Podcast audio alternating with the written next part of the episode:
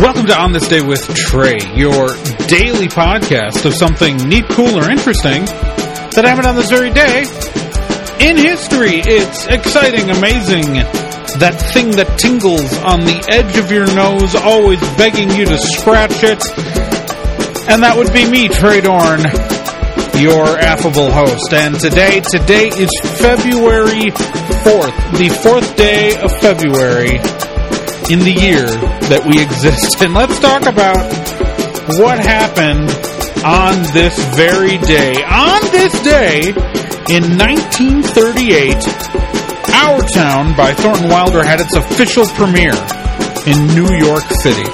They technically performed it, you know, a few times before that in previews starting in January 22nd, but this was the day of the premiere. So it's uh, Our Town is kind of a uh, classic American play, and yeah, it's very, very exciting. It's got to play within a play structure, and uh, yeah, it's one of those things that you're always told you have to read in school, and maybe you were supposed to, and maybe you didn't, and maybe everything you know about it came from watching an episode of a sitcom where they performed it on. Was that head of the class, or was that something else? I don't know. I was terrible. I'm a terrible person. I apologize. But our town, hey, good play. I think. I'm told.